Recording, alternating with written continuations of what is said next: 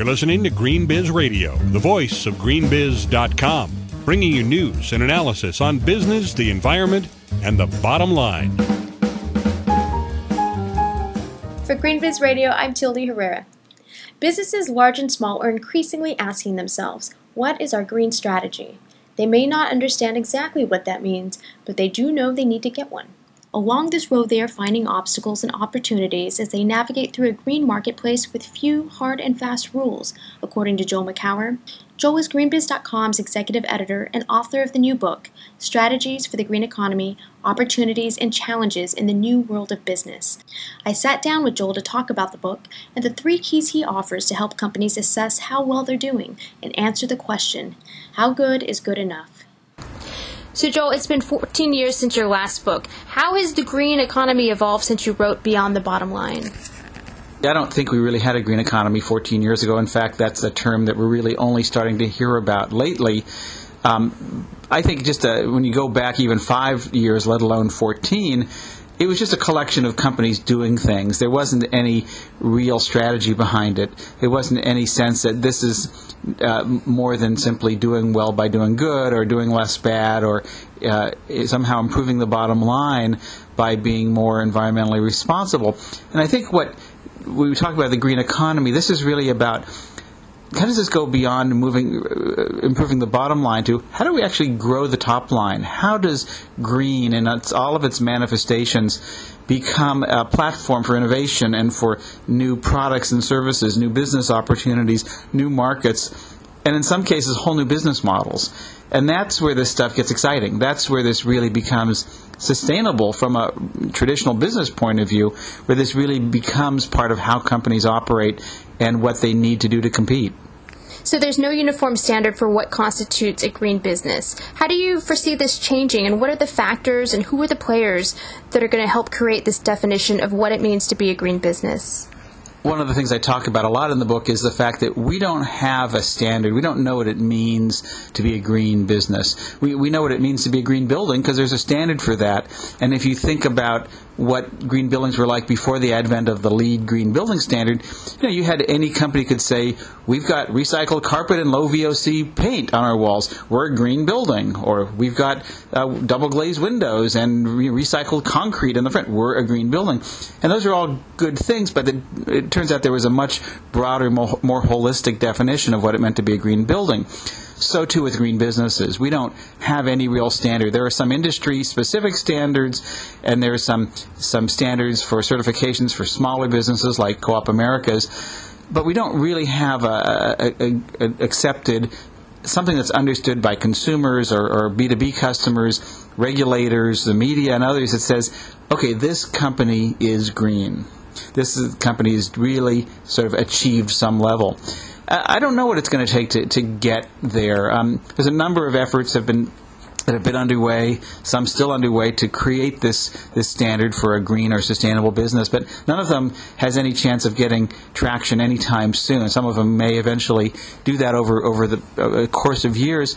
So right now, it's really a matter of each individual, individual consumers and individual B2B customers to come up with their, some ways, their own definitions, their own standards, and that's a problem we don't have our, the really the tools to do that, and we don't know we don't have that information from the companies themselves to even allow us to make those things. And unless you're at the scale of a Walmart where you can really command information, uh, if you if they want to do business with you, uh, it's really kind of a free for all. And so for a while, we're I think we're all going to be on our own. So, how does that lack of uniform standard translate to the challenges faced by companies trying to market their green products? Well, it's, it's very challenging, you know, and and as you talk about it in the book, I think there's at least as much of a risk of green muting, which is to say, not talking about what you're doing, as there is of greenwashing, which is to say, talking about it in a way that's perceived to be hype or, or even uh, misleading. So I think that I think that you know companies have to figure out how to walk that fine line, how to how to be telling their stories authentically. That says, you know, this is what we're doing and this is part of where we're going to these bigger goals. And you know, we're not all the way there, and we may never get there. And here's some of the stuff we're struggling with. I think we're at the point now, again, both with consumers and B2B, where people want green heroes, corporate heroes. They want business to step up to the plate. At the same time, ironically, don't tend to trust companies when they talk the green talk. So we need to break through that, and we need to help show that this is a company, we're a company that is on the right path. We're not perfect. No one said we were. We don't claim that, but we're on the right path. And that's the challenge that I think companies are starting to face. So you just talked about two different audiences that companies are targeting. What are the rules for marketing your products to consumers versus a B2B business audience or customer base? Well, in some ways they're similar because you've got to, you know, you've got to tell the story, you know, in an honest and, and authentic way. But, you know, the, I, I think most people assume that this is being driven by consumers. That consumers are, and if you look at the surveys that the consumers have been telling us for well 20 years that that that they want to buy green products from so-called good companies, but it, it's actually the B2B world that's driving the changes far more so. Um, because businesses are you know, setting standards in their supply chain. Look, when Walmart says we, we, we want to get rid of unconcentrated detergents to these condensed uh, 2x uh, kinds of versions, nobody says you know why. Ironically, this was tried in the early 90s, uh, and consumers rejected it. Uh, Procter and Gamble if it was one company that tried to to to create a condensed or uh, concentrated detergent and put the same amount in in half the size. And you had consumers sit there and say, okay, there's a, a 64 ounce bottle and a 128 ounce bottle, and they both cost the same. Never minding the fact that they they actually you know do the same number of loads. Um, I want the bigger bottle and so even though it's heavier to carry home, so people rejected those, and, and it was until Walmart came along and said, "Okay, we're no longer going to sell the bigger bottle. We only want the small concentrated version." That the entire industry had to change, and we're seeing that not just with retail, but with lots of companies that are saying, "We don't want those other products anymore. We don't want the raw materials that are polluting, that are overpackaged." General Motors recently committed to having 80 plants around the world that, that throw away zero waste, nothing going to landfill. Most of it gets recycled, or and a little bit of it goes to uh, waste to energy. They already have 14 plants worldwide that have achieved that. Um, that sends tremendous change up, you know, down the supply chain, as you companies have to say, okay, we can't package things anymore the way we package them because it's disposable packaging. Here's just one example of the savings. GM has basically eliminated wooden shipping pallets from their supply chain because they were one way, one time use, disposable. They're throwing away hundreds of thousands of them a day. And by doing so, General Motors is saving $100,000 in disposal fees and earning $50,000 reselling the corrugated cardboard pallets that have been replaced, saving $100,000 and earning $50,000 every business day. So, you know, once you've done that, why would you do business any way different? Uh, that speaks far more than, than consumers' whims, where they say they want to change, but only in the condition that uh, I want to buy a different, the greener product, as long as it doesn't mean I have to pay any more, suffer any inconvenience, or go out of my way in the slightest. That's a much tougher uh, bunch of hurdles in which to, to, to clear. Now, I've heard you say quite a bit in the past that one of the most frequent questions you get asked is how good is good enough? What does that mean, and what is your answer to that, and how has your answer changed over the years?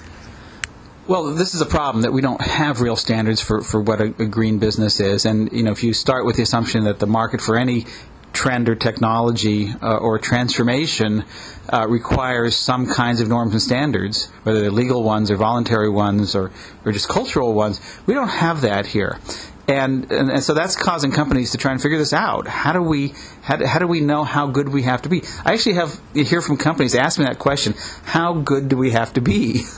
And you know, it sort of reminds me. My father was a dentist, and, and, and some of his patients used to occasionally ask him, "Do I need to floss all my teeth?" to which he to which he answered, "Only the ones you want to keep." but you know, I mean, how how green do we have to be? Well, ideally, you have to you know you have to try and do everything right to some extent. But there's no standards, and the market isn't telling you that, and consumers and even B two B customers aren't necessarily telling you that here is the mark you have to you have to pass or the hurdle you have to clear.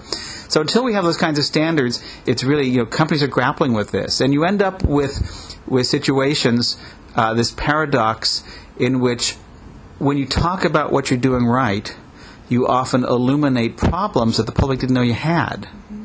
Oh, really? You're using 2% organic cotton now? Why? Oh, well, yeah, really, I didn't realize that cotton was such a pesticide intensive industry. I, that must incredible implications for groundwater runoff and worker health and safety and the birds in the trees. Why are you only 2%? Why aren't you doing 5%? You know, we're going to do campus boycotts till you commit to 10% organic cotton. That's the challenge companies often face in thinking about, well, how good do we have to be? Well, that sort of touches on one of your previous points, you know, greenwash versus green muting. Uh, which do you think is a bigger concern? Well, greenwashing is a bigger challenge to companies. Green muting is a bigger challenge to society. Mm-hmm. That uh, you know, when you talk about things that are, are accused of greenwash, and these days that term is, is thrown around willy nilly. It, it's not. It, it's sort of guilty until proven innocent. And particularly if you're a big company, that anything you do, any green claim you make, is automatically assumed to be greenwash until somehow proven otherwise.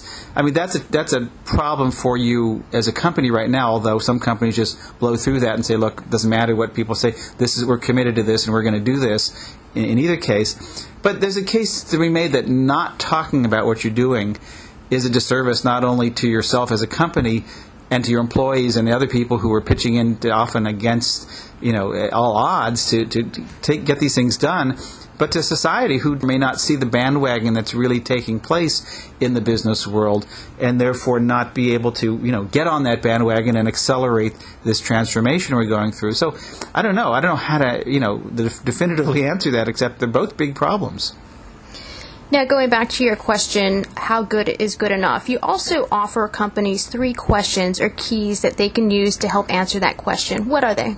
Well, very simply, and these are of a high level, and it came out of my own you know, asking questions, a series of questions to companies. When I boiled down to, they basically amounted to these three questions: What do you know? What are you doing? And what are you saying?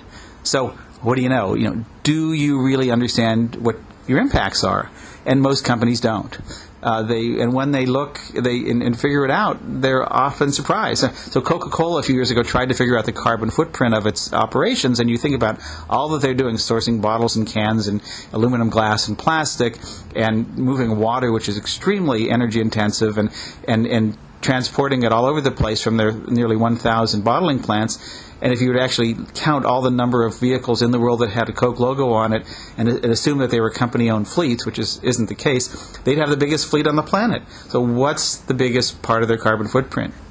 It's actually refrigeration. It's Coke oh, machines, right. Coke machines, and and fountains and restaurants, and those refrigerators. When you go into the 7-Eleven and they have the Coke labeled refrigerators, that's marketing equipment. Mm-hmm. It's not just the energy use, but it's actually the refrigerant is the is is a very uh, intense greenhouse gas building power. Um, so, what do you know? Do you know that? And until you really look at these things, you're often surprised at what you find. And what's the second question? Well, what are you doing now that you know? You know, do you have a plan? And increasingly these days, it's sort of a bold, audacious plan: zero waste, or 100% renewably powered, or carbon neutral. But even if it's not an absolute all or nothing kind of goal, you know, do you have a plan that, that, that to, to move forward? Maybe two or five or ten year plan. It may never get you to perfection, but is it there? And is top management involved? Is everybody else involved? Are there paychecks in some way or bonuses in part dependent on how they perform? Are the suppliers and customers involved? You know, is there a plan? And finally, you know, once you know what you're doing and have a plan, what are you saying? How are you talking about this? Are you talking about it openly and authentically to everyone involved? Again, suppliers, customers, employees, the media, the regulators, and, and so on and not just waving your arm saying, "Hey, ain't we green?" but actually actually having an honest conversation. So I maintain that that companies that can demonstrate that they really understand their impacts, have a plan in place to do something about it, and are talking about it openly and authentically aren't necessarily good enough from a sense of this is all you need to do, but they're in a have solid footing on which to build an environmental and make environmental claims, and are far more insulated against charges of, of greenwash. In terms of moving that needle forward, are we at the tipping point? Is this just a trend? I get those questions a lot. You know. People see all the action, all the stuff that we report on greenbiz.com every day, and it's easy to say, "Wow, this is really happening. We've reached the tipping point." And the fact is, we really haven't. This is there's a lot going on, but in terms of a lot of companies doing a lot of substantive things. We're just not there yet. Got a lot of companies doing a lot of things, but it's still kind of what I call random acts of greenness. It's just this assortment of different activities and isn't necessarily uh, coherent and cohesive, and it isn't enough to really move the needle to really address the environmental challenges. That you know, in other words, if all companies were doing what the best companies are doing, would we really transform uh, climate change and water and energy challenges that we're going to be facing? I'm not so sure. So we've got a long way to go. And then you asked, is it a trend? Absolutely not. I mean, this is a transformation of how business is being done. I mean, think about it. Once companies wring out the carbon and waste and inefficiency and, and materials and, and energy embodied in all their products and, and operations, those aren't going to come back once you know, oil prices were to drop to only $75 a barrel. This is the new way of doing business. And when you see the transformations taking place in, you know, getting off of oil over the next couple of decades and the new business opportunities that are coming out of that and the new kinds of materials and the new water efficient or closed loop processes and biomimicry and the whole range of sort of cutting edge technologies this is this is we're not going to be going back to the way it used to be and so green business and the green economy is really here to stay You've been listening to Green Biz Radio. For the latest daily news on business, the environment, and the bottom line, and to sign up for our free newsletters, visit greenbiz.com.